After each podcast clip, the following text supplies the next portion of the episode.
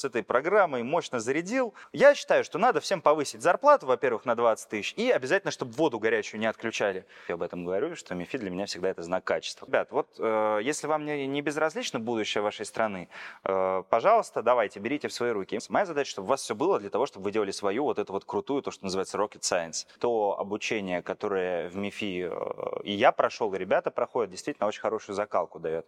Именно даже, может быть, не столько знания, сколько навыки. И создание для себя условий, чтобы обучение было в кайф, что ли. Я даже не знаю, как по-другому назвать. Вот сколько у них всего, во-первых, впереди, вот эта жизнь пятилетняя, с парами, с бессонными ночами, с общагой.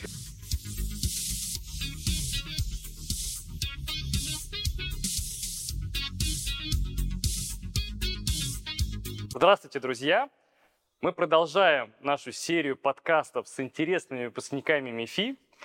И сегодня в нашей студии, которая на самом деле аудитория лекционная химии, наш очередной супергость Никита Владимирович Марченков. Привет, Никита. Привет, Егор. Я не буду, ну, мы не будем долго держать интригу, мы одногруппники с Никитой, и поэтому на «вы» у нас сегодня не получится. Я не знаю, Егор у меня был старостой, поэтому, может быть, я с ним буду до сих пор на «вы». Ну вот какой, какой едкий человек. Староста я был отвратительный просто, да, это отдельная история. Вот. И сегодня мы послушаем, что я зачитаю сейчас регалии, я был старостой, вот, а тем стал Никита Владимирович, руководитель комплекса синхротронных нейтронных исследований Курчатовского института, глава Координационного совета по делам молодых ученых при президенте Российской Федерации, ну и победитель конкурса «Лидеры России. Политика». Наверное, первый вопрос. Удается тебе по жизни вот встречать где-то еще мифистов, или это, грубо говоря, был какой-то первый такой опыт, что там на «Лидерах России» вот батюшки, мифист? Да нет, конечно. Как раз встретить мефиста на лидерах России было скорее для меня так удивительно. А вот в обычной профессиональной деятельности это как раз норма, потому что я занимаюсь наукой в основной, в основной своей деятельности. И для меня, я вот э, на самом деле с гордостью об этом говорю, что МИФИ для меня всегда это знак качества. Когда ребята приходят из разных вузов, так получилось, что в моей области это рентгеновская диагностика материалов. В общем-то, приходят из нескольких вузов, можно сказать, да, там МГУ, физфак, МИФИ, еще там ряд физических вузов. Ну, не так много. А, и вот так получилось, что действительно то обучение, которое в МИФИ э, и я прошел, и ребята проходят, действительно очень хорошую закалку дает. Именно даже, может быть, не столько знания, сколько навыки. Навыки оперативно реагировать на какие-то изменяющиеся условия, навыки работы в, в ограниченных ресурсах. И вот когда приходят ребята из МИФИ, для меня сегодня я абсолютно уверен, абсолютно спокоен. Я знаю, что этот человек точно приживется в команде. И это не потому, что я закончил МИФИ, это просто мое многолетнее наблюдение. А вот э, в чем, вот, наверное, очень мало людей, таких как ты, кто может, грубо говоря, сравнить Мефисты, Физтех, э, Физфак МГУ. Вот есть ли какая-то разница, которую вот ты для себя подметил, ну вот типичная для Мефиста, типичная для этих университетов? Ну, наверное, я, может быть, не стал э, в такие уходить категоричные оценки, знаешь, как из разряда анекдота, где математик, физик, там да, сидят, да, у каждого да, свое. Наверное, таких серьезных различий нету. Хотя, повторюсь, для меня э, мефисты всегда выделялись именно вот этим вот навыкам, да, если бы я сказал, что ребята из физтеха это скорее глубокие базовые знания, они знают все, то ребята из МИФИ скорее очень быстро понимают, где что-то можно найти, узнать, если нужно там быстро, непонятно где, там интернета нет, как это можно сделать. То есть скорее тут вот эта вот школа выживания, я бы так, наверное, назвал. Потому что обычно МИФИ всегда хвалили именно еще и за инженерную э, составляющую образования. То есть, грубо говоря, действительно что-то достать, изготовить. И в более практических экспериментальных задачах, как правило, МИФИсты, насколько я слышал о старших поколениях, они как бы занимали свое место вот в экспериментальном. Ну вот скорее находчивость и смекалка, я бы вот так выделил, да. А как лично ты оказался в в области синхротронных исследований и на конкретно вот том научном направлении, в котором ты вот меняешь мир сейчас. Да, ну, как ты помнишь, после третьего курса у нас было распределение по кафедрам, и, в общем-то, я погнался просто за модным словом нанотехнологии, и пошел на кафедру нанотехнологий, так как и я... Сверхпроводимость. И сверхпроводимость. Но сверхпроводимости никто особо не замечал, там нанотехнологии, ну и что Нанотехнологии, да, я думал, блин, как так, нанотехнологии мимо меня пройдут, не может такого быть. Я пошел на эту кафедру, тем более, что она была э, средняя, как раз я учился, ну так плюс-минус, не, не самый лучший был и не самый худший, и кафедра примерно такая же была, то есть не среди самых востребованных, но и не, не среди самых ну, слабых. Я перебью, Никита очень преувеличивать. На самом деле, был один из лучших студентов, и группа была одна из самых сильных, и поэтому, наверное, на фоне, грубо говоря, сплошных отличников, ну, Никита был, да, 4-5 всегда, по-моему, во всем. Ну, да, да, да. Вот, и кафедра тоже отбирала довольно сильных студентов. Да, и одним из курсов у нас была как раз рентгеновская диагностика материалов. Кстати, на ней э, мне я запомнил, один из преподавателей мне сказал такую фразу, я когда только сейчас про нее вспомнил, уже после того, как стал победителем конкурса «Лидеры России политика», он сказал мне, Марченков, ну ты точно станешь политиком? Я говорю, почему? Говорит, ты много говоришь и всегда не по делу. Вот. вот, он, да, это, в общем, он нас преподавал рентгеновскую диагностику, и потом, когда пришло время уже выбирать место для практики, собственно, мы пошли смотреть разные институты, куда нам, нас приглашали. И э, одним из таких институтов был относительно небольшой институт кристаллографии на Ленинском проспекте. В общем-то, меня он впечатлил, потому что там было новое оборудование, там был, было все сделано очень хорошо, ремонт был сделан. И по сравнению с другими физическими институтами мне показалось прям вот разительный контраст, как будто бы я увидел. И это хорошо соотнеслось с тем, что Собственно, там занимались рентгеном, который я изучал здесь. Я подумал, что срастается все очень хорошо, и пошел, в общем-то, туда, в лабораторию. Тогда там заведующий лабораторией был нынешний президент Курчатского института Михаил Ковальчук. Так, собственно, мы с ним познакомились, и я стал сначала его студентом, а впоследствии его аспирантом. Какая тема была? Чем конкретно? Вот прям да, конкретно, на самом деле, тоже это был целый процесс. Мы искали тоже себя, как и все студенты, наверное, которые на старших курсах ищут свою тему, ищут, а, где можно чуть-чуть продвинуться в научной сфере, продвинуть науку. В общем-то, и мне так получилось как раз, что на стыке кристаллографии и рентгеновской диагностики как раз удалось такую тему найти. Дело в том, что есть такой эффект, пьезоэлектрический эффект. Приложили электрическое поле, материал изменился в размерах. Или наоборот, надавили на материал, у него появилось электрическое поле на краях. А, используется во всяких датчиках, ну, фильтрах. Ну, в общем, да, пьеза, пьеза, да, пьеза, которые на кухне на каждой, да, да и в любой зажигалке. Вот, то есть материалы такие прикладное имеют значение. И обычно их свойства исследуют просто, ну, грубо говоря, линейкой. Берут, прикладывают поле и смотрят, насколько широко материал хорошо э, э, или плохо реагирует на внешнее поле. А рентген позволяет увидеть, как на, на атомарном уровне это происходит. И, по сути, вот в своей дипломной работе, впоследствии в диссертации уже в кандидатской, упор был сделан именно на то, как увидеть рентгеном, как при воздействии поля два отдельных атома расходятся друг от друга. И все это приводит к тому, что каждые два атома разошлись, у вас в итоге материал увеличился. А это это позволяет уже дальше понимать, что эти атомы лучше для пьезосвойств, эти хуже, эти в мороз плохо реагируют, там для мобильного телефона. Да, такое материаловедение фундаментальное, можно сказать, где-то с прикладными какими-то аспектами. И, в общем-то, вот на этом мы была вся диссертация построена.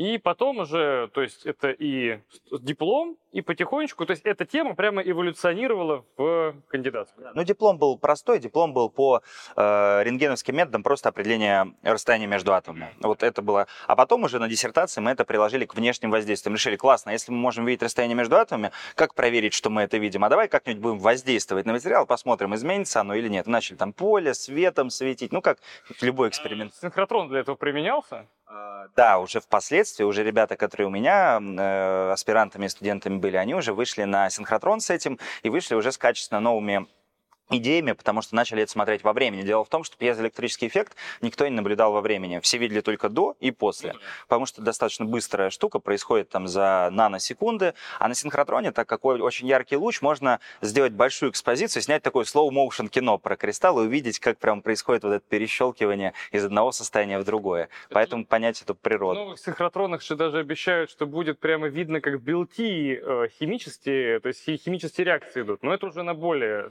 Да, да, более того, я скажу, что на самых современных источниках, это вот то, что называется лазерами, рентгеновскими лазерами на свободных электронах, скорость съемки доходит до фемтосекунд, 10 минус 15 степени. Это позволяет видеть даже не только уже на уровне молекул, это позволяет видеть электронные переходы, это которые самые быстрые процессы. В общем-то, сегодня техника позволяет это делать. То есть уже сегодня это есть? Это сегодня есть, да, это вот э, проект рентгеновского лазера на свободных электронах. Собственно, Россия профинансировала 30% создания этой установки, она в Гамбурге находится. И, в общем-то, на этой установке сегодня получает время 10 минус 15 секунд. Это время одного кадра. Да, это круто. А каким образом, грубо говоря, человек, который закончил, э, получил диплом в Институте кристаллографии, видимо, там же оказался аспирантом, э, то есть каким образом вот этот пришел переход с, с этого, вот с этой точки в точку Курчатовский институт и направление синхротронных исследований, потому что скачок довольно такой существенный и, и главное, я думаю, очень непростой. Да, безусловно. Ну, здесь э, первый фактор, наверное, менее важный, это то, что Курчатский институт тесно очень сотрудничает с кристаллографией. Похожие методы, похожие школы, действительно друж, дружащие такие организации. А второе, безусловно, это роль научного руководителя. В общем, на тот момент он уже был директором Курчатского института, и как только защитил диссертацию, он сказал, вот э, есть отдел синхротронных исследований, ты понимаешь, как устроен рентген, вот тебе 60 человек, в общем-то, пожалуйста, в добрый путь. А вот мне вот больше всего в такие вот моменты, я лично к себе, когда вот примеряю подобные вещи, я просто бы был очень не в своей тарелке. С точки зрения, что ты вот молодой парень, который защитил кандидатскую диссертацию, ты возглавляешь сразу коллектив, который как бы не ты собирал, не ты его, то есть ты приходишь уже и говоришь, ребята, здравствуйте, я ваш вот руководитель и так далее. Как этот процесс прошел, как вот э, вот эта команда приняла и как это начало жить новой жизнью? Ты знаешь, действительно, я, это действительно очень непросто, и вот я сейчас уже так отматывая назад, понимаю, что только в таких экстремальных условиях происходит такое развитие человека, когда ты оказываешься совсем далеко от зоны комфорта. И я для себя, вот я тоже сел, думал, у меня там было там порядка 10, по-моему, докторов наук, я думал, как же я буду с ними обращаться-то со всеми, они же такие уважаемые люди и знают во много раз больше меня. Я просто на первой же встрече, как мне кажется, очень удачно себя позиционировал. Я пришел и сказал, что, ребят, вы как хорошая футбольная команда, вы хорошо умеете играть. Моя задача, чтобы у вас были бутсы, чтобы у вас были тренировки. Моя задача, я менеджер среди вас. Моя задача, чтобы у вас все было для того, чтобы вы делали свою вот эту вот крутую, то, что называется rocket science. Вот. И мне кажется, за счет этого они меня приняли, и в последующем до сих пор они очень все переживают, что я куда-то от них уйду и брошу их, э, потому что они понимают, что ну, действительно я к ним отношусь исключительно с уважением. До сих пор, я не скрываю, до сих пор есть сотрудники, к которым, если мне надо с ними поговорить, я иду к ним в кабинет, сажусь, то есть я никого к себе там пожилых людей никогда не вызываю. Но это просто неуважительно. Ну, понятно, конечно.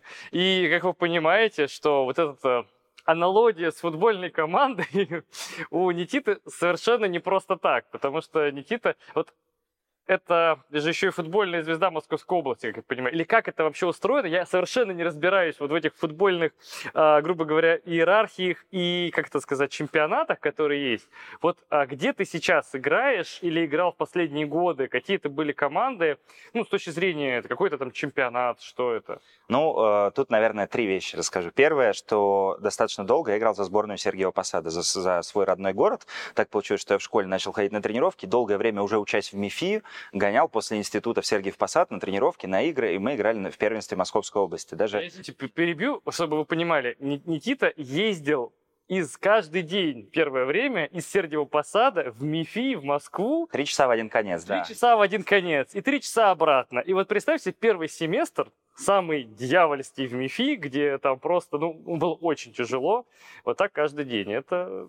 Я научился школа. делать домашнюю работу в электричке. Да? Это было действительно, сидели мы вдвоем с другом, да, это делали. В общем, очень, очень интересно. Вот. А потом, когда уже сейчас со временем, наверное, сколько, года 4 или 5 назад, я, у меня уже перестало получаться ездить в Сергеев Посад, я нашел здесь э, место в Москве, в любительской футбольной лиге. Сначала за команду Курчатовского института в одном из низких дивизионах, потому что, ну, такая любительская команда. А потом потом ребята из более уже высокого дивизиона предложили играть. Вот сейчас я играю за команду Южная Тушина. Это вот mm-hmm. на северо-западе Москвы. И, в общем-то, раз в неделю стабильно по выходным играю. А последнюю хорошую историю из области футбола, которую я хотел бы рассказать, она как раз касается обучения в МИФИ. У нас э, был лектор по физике Воронов. Да-да-да-да-да. Футболист МИФИ известный. Да-да-да. И вот э, у нас с ним всегда строилось непросто, потому что я, опять же, на первых курсах был не самый прилежный, наверное, в плане физики студент. Вот. Но все изменилось после того, как мы сыграли друг с другом в футбол на чемпионате МИФИ. У них была команда ветераны физики, у нас была команда нашего факультета. Мы сыграли, я как помню, 3-3. А, я забил два гола, и после этого я помню, что он а, подошел, говорит, ну что, Марченков, в здоровом теле здоровый дух, а наука пойдет. И ты знаешь, э, уже года три назад я ездил на Атомиаду, это Олимпиада среди организаций атомной промышленности уже в составе Курчатовского института, она проходила в Италии под Миланом. И мы играли в большой футбол. Ну и заняли там седьмое место Курчатовский институт, там занял седьмое место. И на, на чествовании всего этого говорят, а теперь результаты мини-футбола среди ветеранов. И команда МИФИ заняла первое место, и Воронов тогда наш лектор выходил как да, капитан команды получать этот приз. Я фотографию. Да, я был дико впечатлен и очень растроган. Я к нему подошел, поздравил. И, ну, это тот случай, когда учитель во всем остается примером. Да, это круто. И так понимаю, что позиция, как и в жизни нападающей, то есть это бомбить поворотом, и есть очень тоже, если у вас будет желание, расставлять не будем, найдете сами. Есть много красивых уголов в исполнении Никиты, это прям реально классно. По-моему, даже и с ножницами я видел. Ну, вообще очень-очень круто. На самом деле, да, в здоровом теле здоровый дух. Вот удалось влиться в коллектив возглавить его, и в определенной степени, как я вот тоже был, вот нам рассказывали, опять же, в Курчатовском институте, развить его. Вот, грубо говоря, какие, на твой взгляд, а, изменения удалось привнести вообще и в Курчатовский институт, и в направлении синхротронно-нейтронных исследований? Это первая часть вопроса. Вторая часть вопроса, что хочется с этим делать дальше? наверное, то, что вот постарался я сделать, вообще наша вся команда, это сейчас немножко переориентироваться на более практические задачи. То есть, э, оставив некий блок фундаментальной физики, все равно э, больше ориентироваться, так как синхротронное излучение, оно очень очень-очень междисциплинарное. И действительно, вот опять же, про выход из зоны комфорта мне очень много пришлось в первое время нового для себя осмыслить, потому что я никогда ничего не понимал в белках, а к нам постоянно приходят, измеряют белки. Я никогда ничего не понимал культурных всяких, в культурном наследии, в археологии, а нам приносят всяких мумий, еще что-то. Пришлось разбираться потихоньку. То есть, когда ты погружаешься в вопрос, ты все равно по касательно изучаешь какие-то вещи, которые от тебя совсем далеки.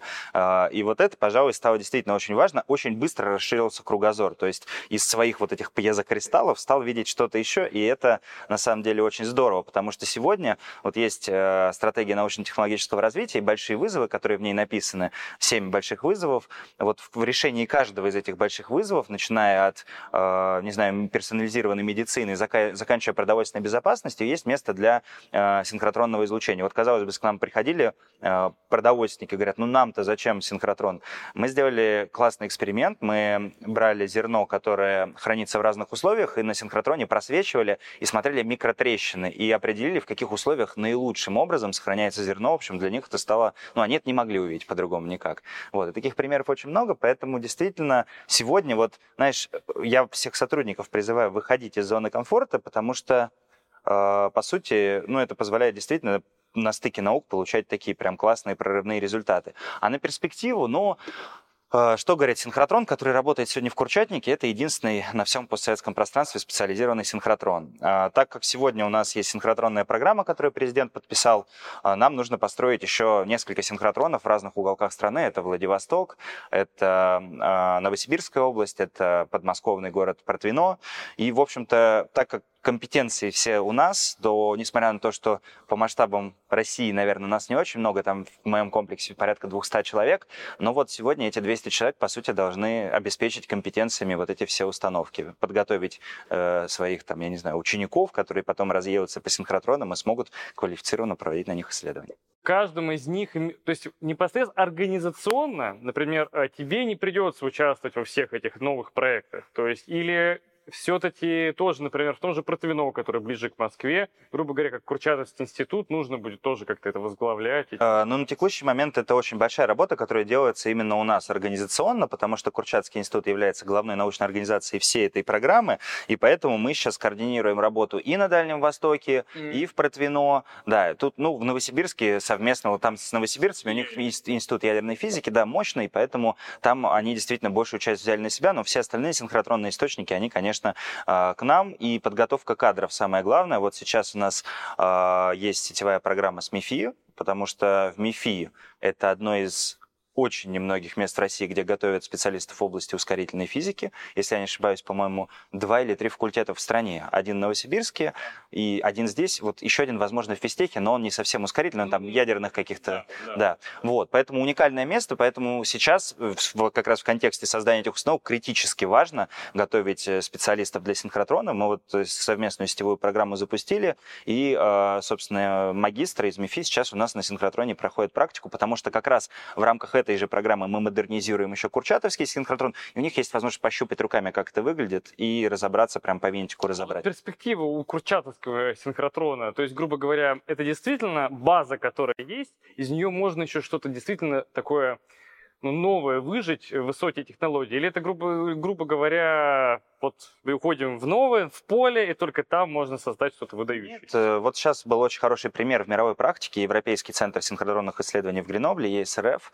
э, полностью заменили весь ускоритель, получили на порядок лучшие значения интенсивности, вывели синхротрон в топ, наверное, 4, топ-3 мировых. Вот. В Курчатском синхротроне планируется то же самое, то есть ускоритель полностью под ноль будет заменен на новую машину, самые современные технологии в области создания магнитов, вот, и, в общем-то, это его сразу переведет э, на одно поколение выше. Всего есть четыре поколения синхротронов, Курчатский сейчас второй, второго поколения, он там в 86 году его начинали делать, тогда еще только начиналась эта наука, вот, а сегодня есть возможность сделать из него полноценный источник третьего поколения, которых в мире, ну, порядка, наверное, 15 из 70 вообще мировых, а установок четвертого поколения, их в мире, наверное, единиц, ну там 3-4. Вот в Протвино как раз планируют создавать именно такой самый современный, как ты говоришь, в чистом поле, что позволит уже полноценно развернуться. Еще и гласабно поддержать уникальный научный центр, то есть который находится, это Институт физики высоких энергий, там раньше находился ускоритель У-70, и должны были построить там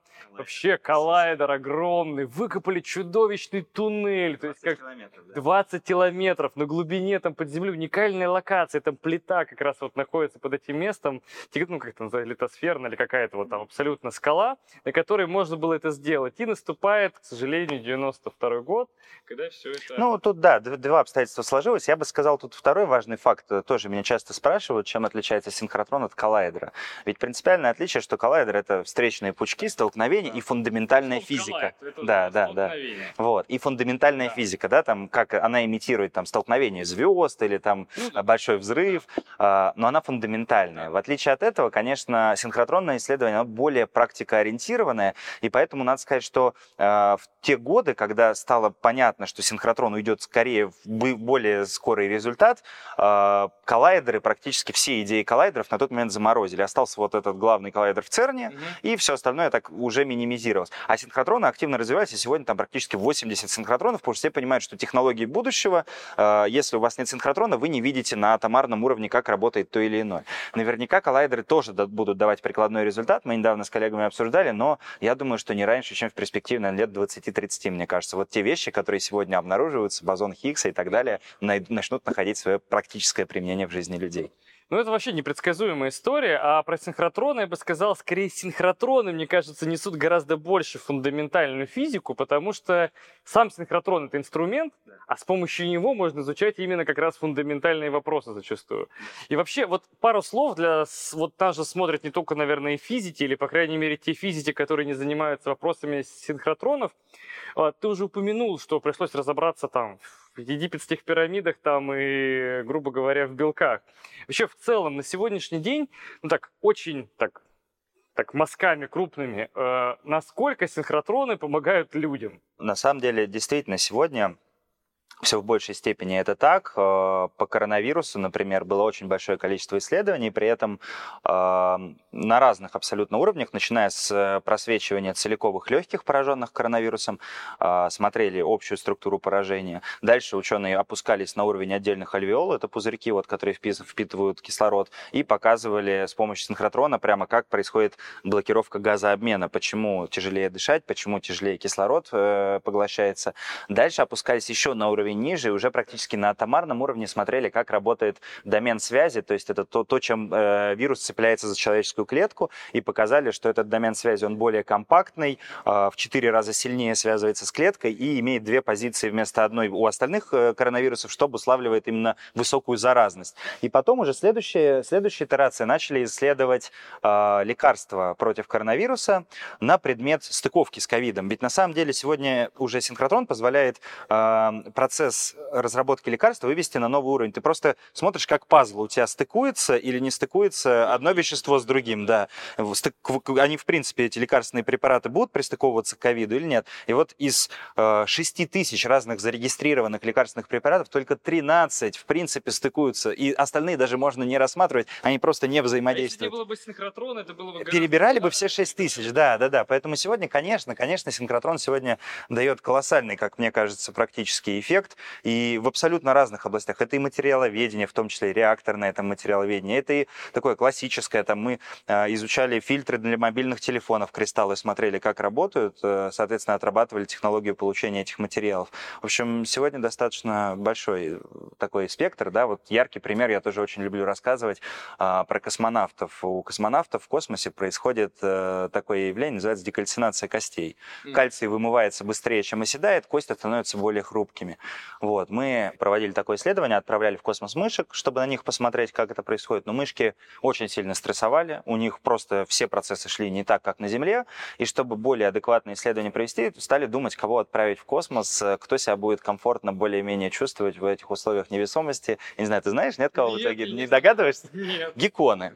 Гекконы большую часть жизни проводят в подвешенном состоянии, для них невесомость это нормально, и поэтому гекконы вот у нас летали в космос, и после этого мы смотрели, уже изучали, как происходит этот процесс, и дальше думали, что же сделать, чтобы э, космонавты должны там что есть, чтобы у них этого не происходило. А, кстати, знаешь, чем закончилась история в итоге? Я не знаю просто. Это что-то выяснилось в итоге? Нашли какие-то особенности? Ну, по-моему, да, там какие-то есть векторные вещи, которые обнаружили, и, в общем-то, по-моему, есть какие-то сейчас шаги, как можно снизить ну, этот, этот эффект. Круто. Вообще космос, да, удивительная среда, да. Так что вот, ребята, МИФИ — это не только заниматься ускорителями, это по факту ваша кривая дорожка вашей вот этой научной деятельности может вывести вас в такие неожиданные направления и зачастую сверхвостребованные, что предсказать это на этапе студенческой скамьи вот здесь было в принципе невозможно. И если говорить действительно про это предсказание, интересное преподавателя с кафедры сверхпроводимости наноструктур, а, про политику, как эта область деятельности, ну, грубо говоря, вот есть спортивная, есть научная, как мы переходим, вот, вот как, как, как, грубо говоря, вот это складывалось, потому что, я так понимаю, одна из первых таких уже значительных позиций это именно э, вот этот координационный совет э, по делам молодежи, да. Да, ну опять здесь э, я в принципе достаточно всегда был такой активный товарищ именно в плане внеучебной жизни. То есть э, ездил на наш лагерь Волга, куда студенты там ездят, ходил на военную кафедру, что тоже было своего рода, ты помнишь, ну, такое, да, не, не, не что-то такое внеучебное своего рода, да, какая-то такая активность. Мне всегда нравилось, то есть все, что вокруг э, обучения было. И это было здорово. Я сейчас понимаю, что ну, это... было частью обучения по факту это на самом Это было частью, да, это было частью. Это и делало вот эту среду какой-то вот такой вот, которую ты сегодня вспоминаешь с такой, знаешь, легкой ностальгией, с такой тоской, что она, это, это время прошло. И я понял, что это, наверное, вот сейчас можно так, наверное, спроецировать опять же на себя, что это был поиск как раз вот этой вот комфортной среды и создание для себя условий, чтобы обучение было э, именно вот в кайф, что ли, я даже не знаю, как по-другому назвать, чтобы действительно э, запомнилось. И действительно, вот я сегодня пока до своих лет дожил, студенческие годы самые, наверное, яркие у меня были за все время жизни. Вот. И потом, соответственно, так естественно получилось, что я э, стал частью э, совета, координационного совета, опять же, научный руководитель направил, посоветовал поучаствовать, сказал, что это важно. И, в общем-то, в совете я столкнулся с тем, что есть много людей, таких же, как и я, которым интересно заниматься тем, чтобы деятельность ученых в России была более э, интересной, более комфортной, чтобы вообще профессия ученого была востребованной. Да? И таких людей очень много. Вот я за тобой слежу страны, там, в соцсетях, да, вижу, что ты делаешь тоже такие вещи. И я понимаю, что таких людей очень много по всей стране, которые занимаются тем, чтобы популяризировать профессию ученого. И я понял, что это то, за что точно никогда не будет стыдно. То есть это то, что я любому расскажу, и любой поймет, зачем я этим занимаюсь. Это хорошо. Если ученых будет больше, если они будут более талантливы, ну, не знаю, талантливые, наверное, нельзя сказать, более э, там, разви... с развитыми исследованиями, это будет здорово, это понятно любому. Это такая, знаешь, какая-то благая цель, и я никогда не сомневался в том, что это правильно. Да, вообще, вот я могу сказать, что когда ты кому-то говоришь, что ты ученый, вот не, тогда же подумаешь, это, это не, вот был бы я, например, продавцом или каким-то бизнес... Было бы как с кем-то, была бы какая-то неловкость, грубо говоря, вот кому-то это может не нравиться. А с ученым, я ученый, и ты всегда гордишься этим. То есть это, это очень дорогого стоит. И даже очень сложно представить, что ты уйдешь вот куда-то от этого, это оставишь. Это сложно. Ну и помимо престижа, опять же, интересная профессия же. Просто интересно то, что она не, не рутинная, у тебя каждый день не похож на предыдущий. И, в общем-то, это действительно круто. И вот так э, закрутилось с неравнодушными людьми. Я понял, что я подзаряжаюсь от них. Я заряжаюсь от того, когда я встречаюсь с молодыми ребятами, которые еще только учатся в ВУЗе, или со школьниками, или с молодыми учеными. Это действительно подпитывает. Вот. И люди говорят, что им интересно слушать то, что я рассказываю. И отсюда я тоже делаю вывод, что, наверное, это во многом значит, что я на своем месте нахожусь. Вот. И вот так год за годом, в общем-то, мы начали развивать вот этот совет, он э, стал расти, значимость его тоже стала потихоньку возрастать, но самое главное, наверное, что он перестал быть клубом из вот тех людей, которые были, которые были, есть в этом списке. Вот 55 человек в списке есть, но сегодня это существенно больше. То есть а вот сообщество. Да. Вообще, что это такое? Потому что, то есть, грубо говоря, мы с тобой знаем примерно, ну, я примерно, ты лучше. Вот, а для слушателей вообще, что это за совет? Потому что надо понимать, что это вся страна, это не просто вот какие-то 55 человек. Да, это что это за совет? А, при президенте Российской Федерации есть совет по науке и образованию, который определяет всю стратегию науки на долгий период. А, так как для нашей страны был характерен отток мозгов в 90-е из-за перестройки. В общем-то, в определенный момент стало понятно, что надо молодежи в науке уделить внимание, иначе мы потеряем науку вообще. Потому что те, кто могут передавать науку из-за вот этой вот кафедры, да, они, соответственно, уйдут э, на покой, на пенсию, а никто не подхватит. И поэтому стали уделять этому внимание, и при этом в президентском совете создали молодежную ячейку, назовем это так. Набрали активных ребят со всей страны, от Владивостока до Калининграда, а, притом из вузов, и научно-исследовательских институтов, из технологичного бизнеса. Там у нас есть коллеги там из э, университета Сбербанка, из Мейла, то есть э, все, что связано с разработками и исследованиями. И, в общем сказали, ребят, вот э, если вам не, не безразлично будущее вашей страны, э, пожалуйста, давайте, берите в свои руки. И мы начали думать, обсуждать, коллеги оказывают полную поддержку. Здесь здорово то, что э, есть прямой выход, по сути, на высшие уровни государственной власти. Да? Например, советник президента Андрей Александрович Фурсенко очень большое внимание уделяет, и какие-то проблемы, которые системно возникают в стране, у молодежи с ними сталкивается, мы сегодня можем поднимать, обсуждать. Президент России не меньше одного раза в год встречается с молодыми учеными. Вот последняя такая встреча была в декабре 2021 года в Сочи. Обозначили целый ряд, там порядка 20 вопросов. А, в результате сейчас что, увеличили фонд на жилищные сертификаты втрое, то есть втрое больше жилищных сертификатов будут для молодых ученых с этого года выдавать.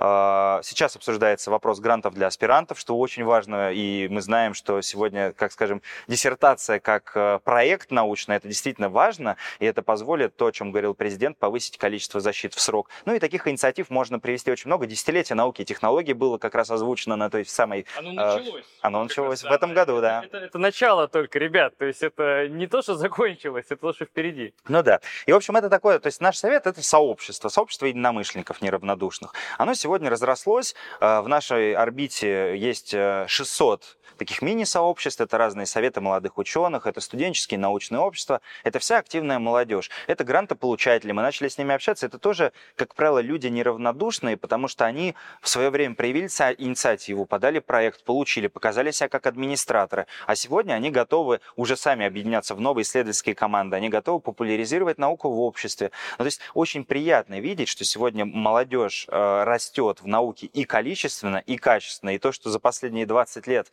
а, процент, э, доля молодых ученых до 39 лет в общем количестве исследователей увеличилась с 20 до 44 процентов, более чем в два раза, говорит о том, что эти усилия государства на самом деле достигли, в принципе, целей. Вопрос в том, что не нужно останавливаться. Вот сегодня есть 160 тысяч молодых ученых. Наверное, их должно быть еще больше. Но важнее здесь, наверное, говорить и про качество подготовки, про, в общем-то, то, что они должны обладать все более новыми навыками. И как раз поэтому наш совет три года назад э, инициировал как раз лидеры России в области науки. Мы конкурс провели для управленцев, который позволил э, выявить наиболее, так скажем, ребят, наиболее склонных э, к лидерству, к административным. Ведь наука же, она, как ты правильно сказал, пути очень могут быть разные. Можно за установкой сидеть, можно быть руководителем, можно быть, я не знаю, просветителем. Это все такая наука в большом смысле. Каждый должен себя найти. Вот э, хорошо, что у нас с тобой это получилось. Да, да, это на самом деле. И я очень, очень хочется, чтобы у каждого это сложилось. И, наверное, тоже во многом и от нас это зависит. Вот как вот есть вот университет, у меня преподаватели, у тебя со своей стороны вот, вот этих все эти усилия объединить и вырастить из этих вот, вот здесь вот сидят ребята сейчас, вот их сейчас здесь не видно, но они приходят сюда, это на самом деле такая радость, когда ты видишь вот сейчас вот очень высокие баллы вступительные в МИФИ, там 300 из 300, там страшные какие-то цифры, и, ну, есть разные направления, где-то очень популярные, где-то чуть-чуть менее, все очень высокий уровень, и ты сидишь, им все интересно. И это так здорово, это так заряжает. И в твоей части очень здорово получилось, что ты видишь, вот, грубо говоря, тех, кому интересно это управление, и тоже самые активные со, из всей страны. Это золотой просто фонд. В Сириусе у меня была история интересная. Я, значит, приехал, он только открывался, это центр для одаренных детей в Сочи, и там стояла структура какого-то, сложная структура, много атомов такая, ну, знаешь, как, mm как да. визуализация атомной структуры. Да. И под ней написана химическая формула, там, образно говоря, С18, H56, фтор 28, ну и что-нибудь еще. И, значит, эти атомы. И подходит э, мальчик, наверное, в классе шестого, класс шестой, мне кажется, говорит, что это такое? Я говорю, ну вот, я там, у меня какая-то шпаргалка, значит, это то-то, то-то, используется там-то, там-то. Он так посмотрел, наверное, минуты три стоял, думаю, что он смотрит? Он говорит, у вас здесь ошибка, вот здесь написано С60, а здесь только 59 атомов углерода. То есть он пересчитал их все. Это к вопросу о том, что им все интересно реально, и они, вот что очень важно, они действительно, никаких авторитетов нет вообще, пока вот только экспертное мнение и только свой какой-то, знаешь, аналитический анализ, вот можно убедить только так. А это, а это да. вызов, это да, да. Навязать невозможно. Вообще, то есть если ты приходишь, говоришь такую регалию большую, они, они не реагируют. И, как, и только когда ты начинаешь доказывать им о том, что как бы а я, ребят, знаю что-то такое, что вам будет интересно. И такие типа, опа, и тебя слушают. Это очень круто. Это вызов, это ты, ты не расслабишься никогда. Талант преподавателя. Я помню свою первую лекцию, кстати, здесь. Нам показывали реакцию вот эту периодически повторяющуюся, как нас, Жаботинского. Ну, Короче, да. когда там покру... значит, Похимия. смешивают два вещества, да, и она то оранжевая, то черная. Да, да, и преподаватель, он так, типа, обы... да, да, да, он обыденно это сделал, говорит, ну вот смешиваем то-то, и типа черный сменился на оранжевый, и все-таки вау. И он пошел дальше писать лекции, а в течение всей лекции колба стояла и периодически менялась с оранжевого на черный, с черного на оранжевый. Это химический осциллятор или что-то такое. Я сидел, и вот это была первая лекция по химии, но до сих пор не могу за забыть. Это круто, на самом деле. Это умение, видимо, вот как раз зацепить, заинтриговать. Сердеевский был, да, собачка Сердеевского. Это, ну, там вот человек тоже, который умудрялся вот, вот какой-то жизненной энергией своей, какими-то яркими какими-то кадрами, вставленными в свои лекции, умудрялся держать контроль аудитории. Это этого, это здорово. И сейчас вот я смотрю, что МИФИ в этом плане, конечно, старается держать планку, то есть и среди много и, и молодых, и постарше преподавателей, действительно, я считаю, что МИФИ в этом плане весьма достойный университет. Итак, Никит, и как же, в какой момент, в принципе, пришло желание пойти на конкурс лидера России? Это, грубо говоря, ну, как бы логично некое продолжение уже пути, или это просто какое-то спонтанное решение, а вот дай-ка попробую себя? Это очень спонтанное решение. Это было очень спонтанное решение. А, будучи в Координационном совете, несколько раз я слышал такой, знаешь, можно сказать, упрек а, в свой адрес, не в свой адрес, а в адрес ученых, почему ученые не занимают активную политическую позицию. Вот вы же делаете хорошие вещи, полезные, ведь страна там должна быть великой научной державой, как это было в советское время, держать марку этой советской великой науки. А ученые, они, как правило, аполитичны, сидят в лабораториях.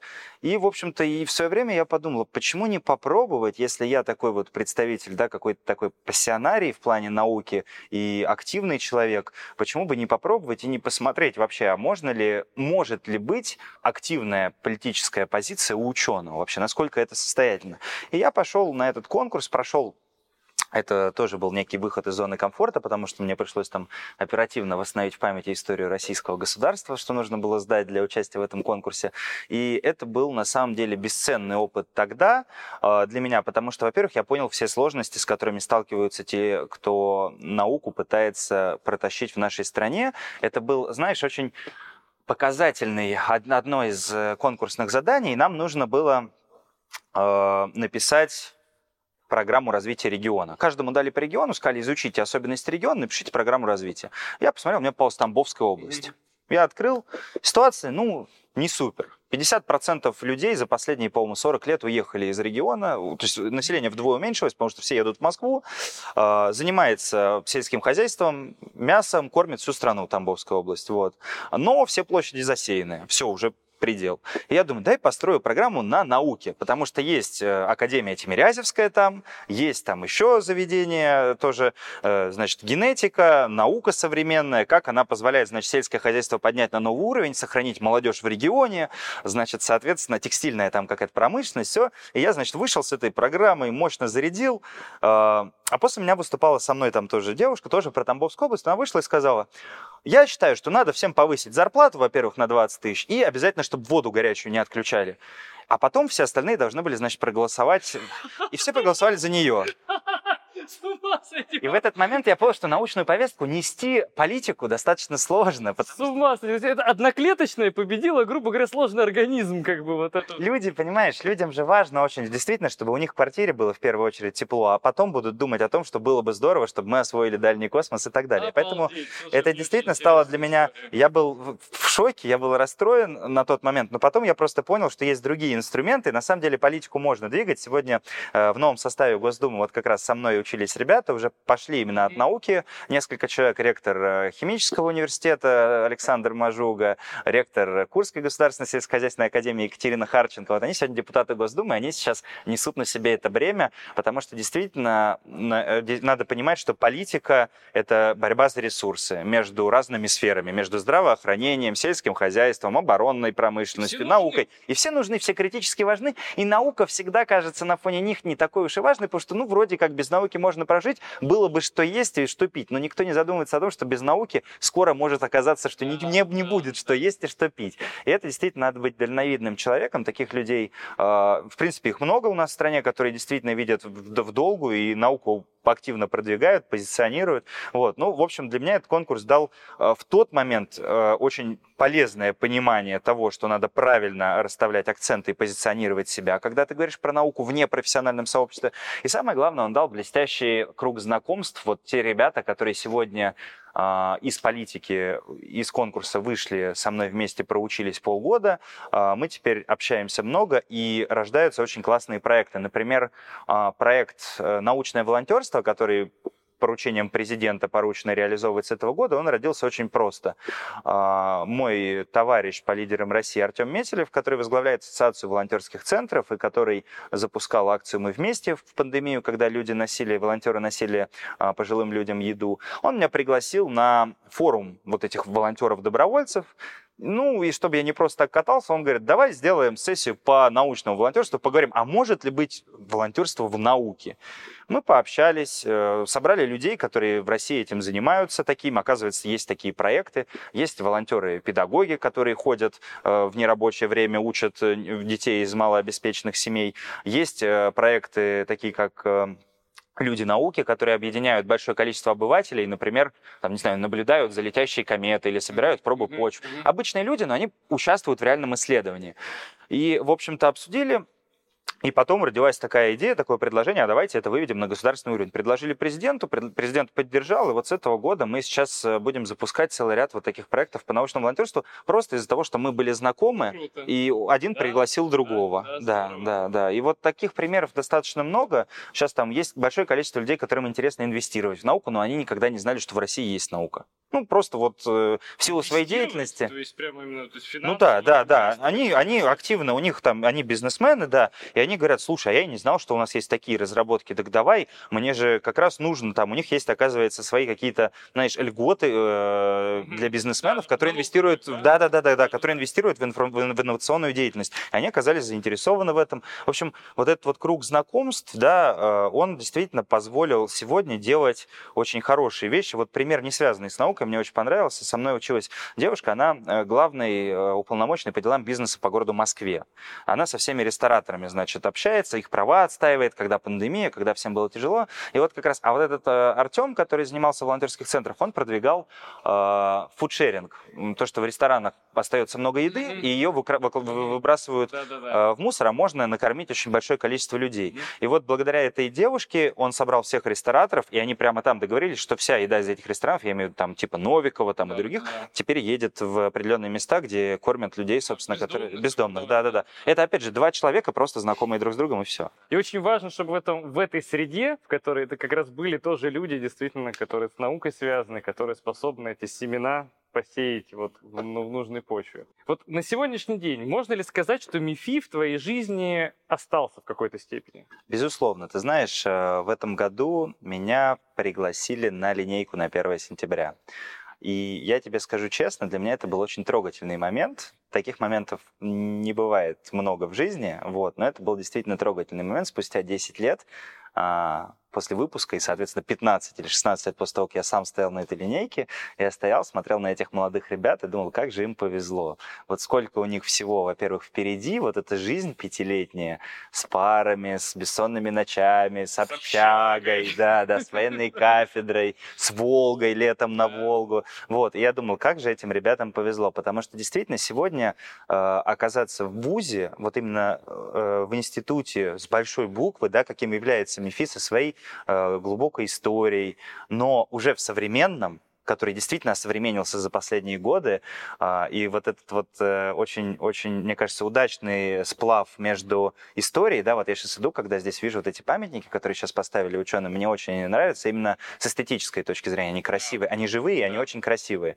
А, вот. И сплав с современными технологиями, с современными аудиториями, с, не знаю, там, центром развития компетенций, который недавно здесь тоже я приезжал на открытие, это очень своевременный, мне кажется, шаг. Вот этот сплав позволяет сегодня студентам, ну вот мы с тобой обсуждали перед этим, чувствовать себя еще более, мне кажется, интересно. Да. да. То есть это действительно сегодня ребята, у которых есть все, им не приходится, как нам, играть, условно говоря, с гвоздями, да, как дети играют с гвоздями. Ну, в принципе, тоже неплохо управлялись. Но сегодня условия лучше, и мне кажется, есть очень хорошие предпосылки для того, чтобы делать действительно крутую науку. Поэтому вот я скажу, что в МИФИ до сих пор остается в моей жизни. Я ни разу, вот я могу абсолютно искренне сказать, не отказался ни от одного мероприятия, когда меня сюда приглашали, потому что я до сих пор считаю, что я очень сильно и глубоко должен этому институту за то, что он мне дал. Как в плане знаний и навыков, но, наверное, больше в плане людей, ну вот как с тобой мы всегда там можем пообщаться, это здорово, это радостно, у нас куча общих знакомых, когда, которые передают нам друг через друга привет. Через Пермь. Через Пермь, да, у нас общий знакомый в Перми, да, который приезжает в Москву и рассказывает там мне, как дела у Егора. Вот. Это здорово, э, люди, это важно. И очень здорово, что в МИФИ есть такое вот сообщество, которое на многие годы, я до сих пор общаюсь почти со всеми ребятами, с кем я жил в общаге, мы хорошо дружим, видимся там раз в неделю, э, это, это здорово. И это все люди, они ушли в разные сферы, сферы. Кто-то пошел в банк, кто-то пошел в науку, кто-то еще чем-то занимается. Но э, всех их объединяет то, что это не ординарные люди, то, что они люди действительно не глупые, все с, интеллигентные. Это действительно здорово, это приятно, это та среда, которая как раз выращивается здесь. Что бы вот ты пожелал тем, кто сейчас учится в МИФИ, с точки зрения, что им попытаться, особенно вот младшекурсникам, что им вот чем успеть напитаться, что взять от университета и потом куда это все нести? Я бы пожелал, наверное, определиться, во-первых, с тем, что им интересно. Это важно. Вот я смотрел, как э, я и другие выпускники, как мы искали себя после института в этой жизни, и каждому предстоит найти себя. Поэтому чем раньше, наверное, они поймут, чем им нравится заниматься, тем лучше. А, впитывать, конечно, все, что происходит, проводить здесь как можно больше времени, да, ну, не знаю, то есть это действительно мы, я помню, и концерты здесь в столовой проходили, музыкальные группы мы ходили, слушали, там, кинотеатр вместе ходили. Ну, то есть вот эта вот студенческая жизнь, ей максимально, мне кажется, насытиться. Вот. И дальше все это как багаж просто забрать с собой. Я убежден, что очень многие вещи, которые на первый взгляд, может быть, а, кажущиеся не очень а, полезными в будущем, действительно в определенный момент могут выстрелить. Поэтому чем больше твой бэкграунд, и действительно в МИФИ очень хороший, э, очень хорошие дают базов, базовые такие все-таки знания, они впоследствии выстреливают там, где ты не ожидаешь, да, тот же самый там закон Лоренца, который использовался там, да, и описывает движение заряженной частицы в магнитном поле, я никогда не думал, что это станет основным законом, который используют на синхротроне для расчетов сегодня. Вот. Это действительно выстреливает неожиданно, и это здорово, в общем-то. Поэтому мне мне кажется, что надо максимально просто жить студенческой жизнью. И я убежден, что в таком случае все, что необходимо от нее получить, просто ну, такой уж дух этого института, он обязательно в тебя вложит. Спасибо тебе большое за очень интересную беседу. Просто, я думаю, интересно будет и нашим слушателям. Очень интересно. Ждем тебя еще в МИФИ много раз. Ты всегда здесь желанный гость. Спасибо. И, ребята, всем до новых встреч. Спасибо, что пригласили. До новых встреч.